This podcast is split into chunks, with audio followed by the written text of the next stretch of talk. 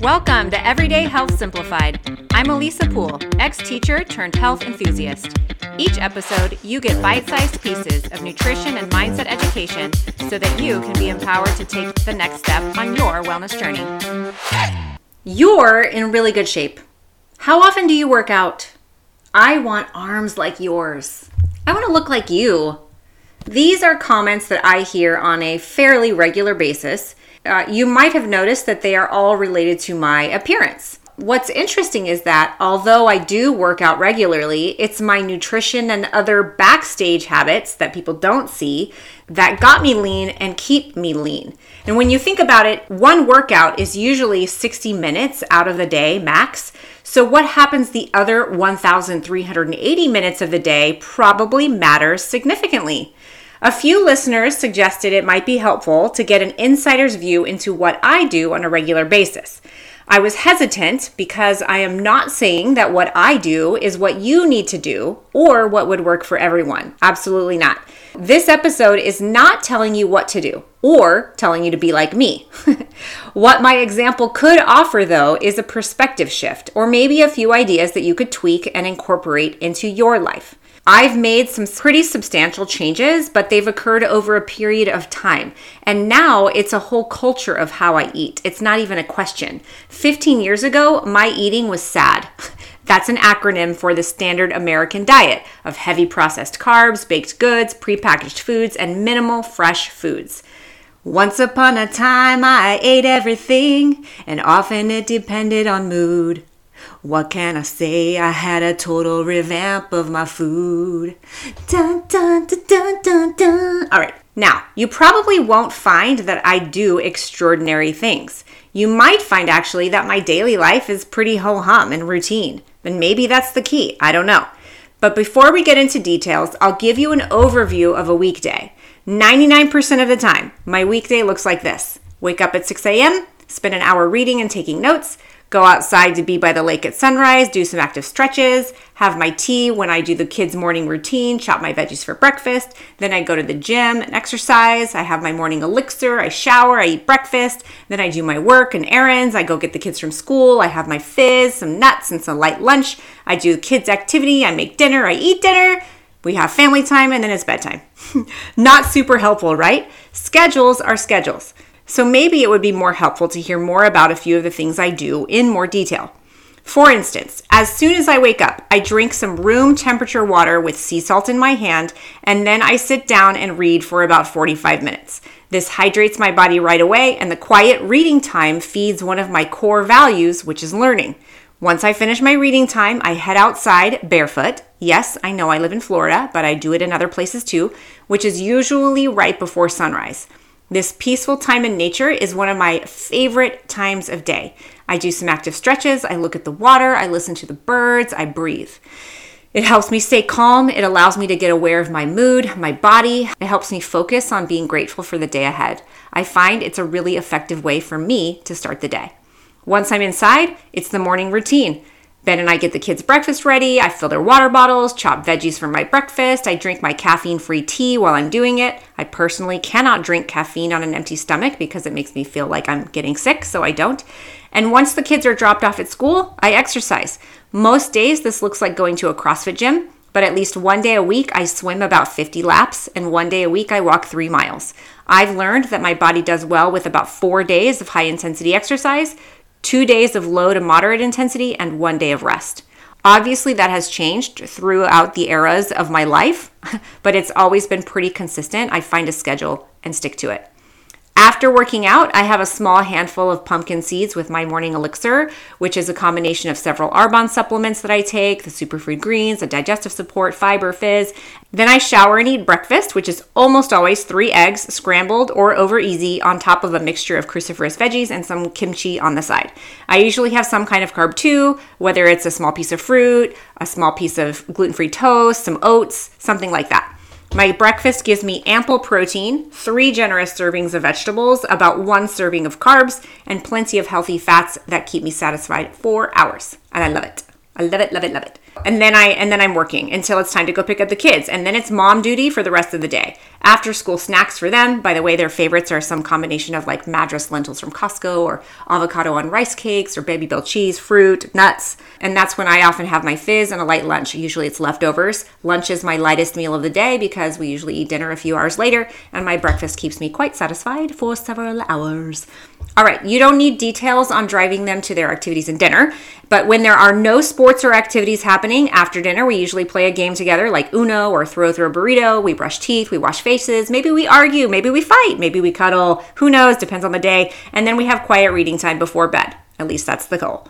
Once the kids' lights go out around 9:30, I light a candle by my bed, read my book, chit-chat with Ben, maybe a little something else. Hey, and most nights my light goes out by 10:30 at the latest. So that's my day. However, one day doesn't give as much insight as looking at a month. I mean, that typical day I just shared with you is Monday through Friday. What about weekends? Is every week the same?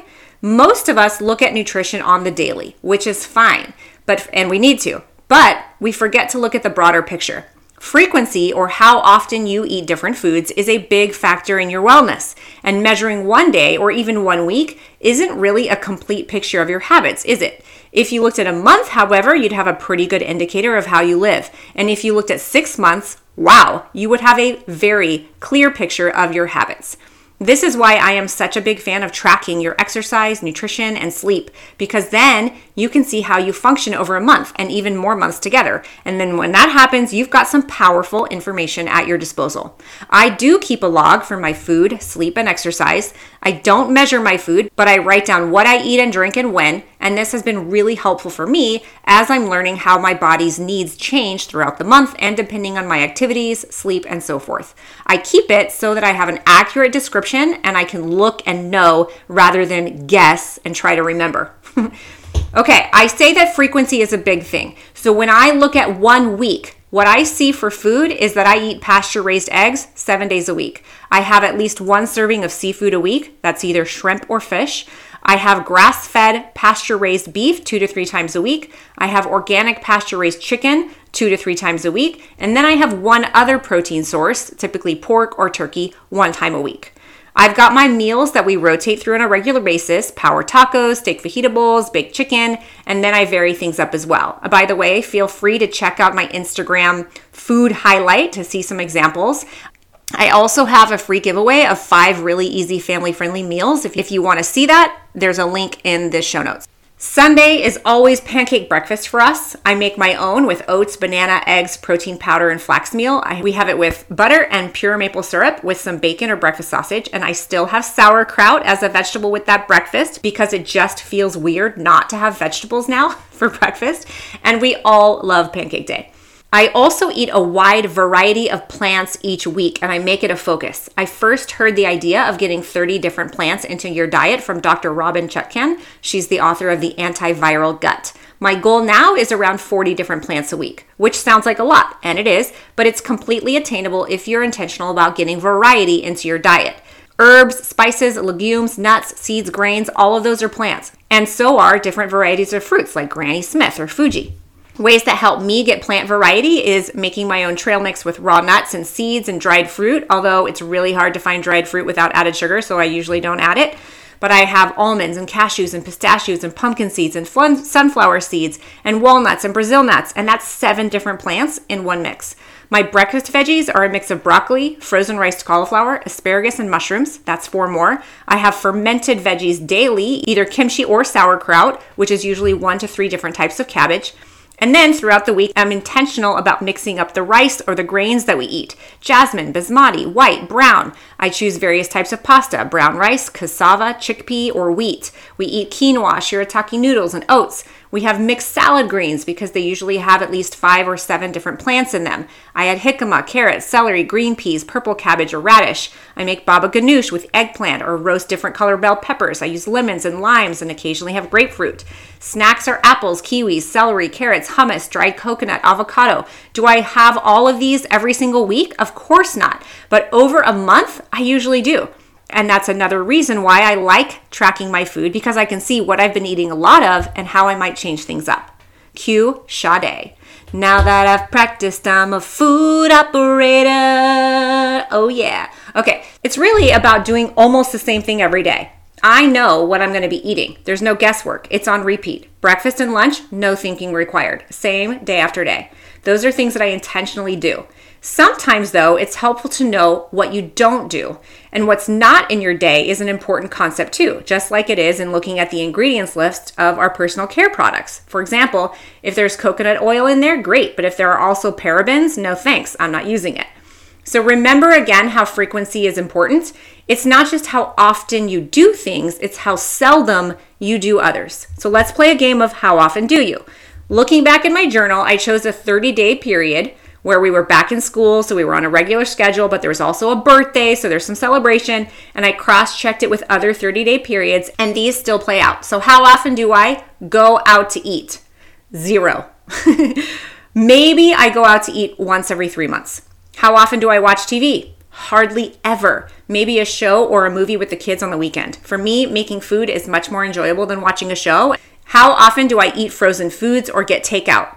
Two, I would say two times a month. Occasionally, we will get frozen cauliflower pizza from Costco and eat that, or some other frozen meatballs, something like that, frozen chicken tenders.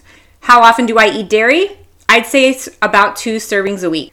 When I do, it's usually full fat Greek yogurt. We use that instead of sour cream for tacos or baking or marinating. I sometimes will add cheese to tacos or a bit of feta cheese to a salad. How often do I eat dessert? I would say two to three desserts every month maybe a little higher if it's a birthday celebration, maybe a little less depending on what I'm not going out. But those are what I would consider real desserts. I don't count the square of dark chocolate that I eat or the one scoop of chocolate protein pudding that I eat with frozen blueberries as a dessert. Okay, so I am eating chocolate. I consider desserts to be things that have lots of added sugar, that are baked goods, that, that kind of thing. How often do you drink alcohol?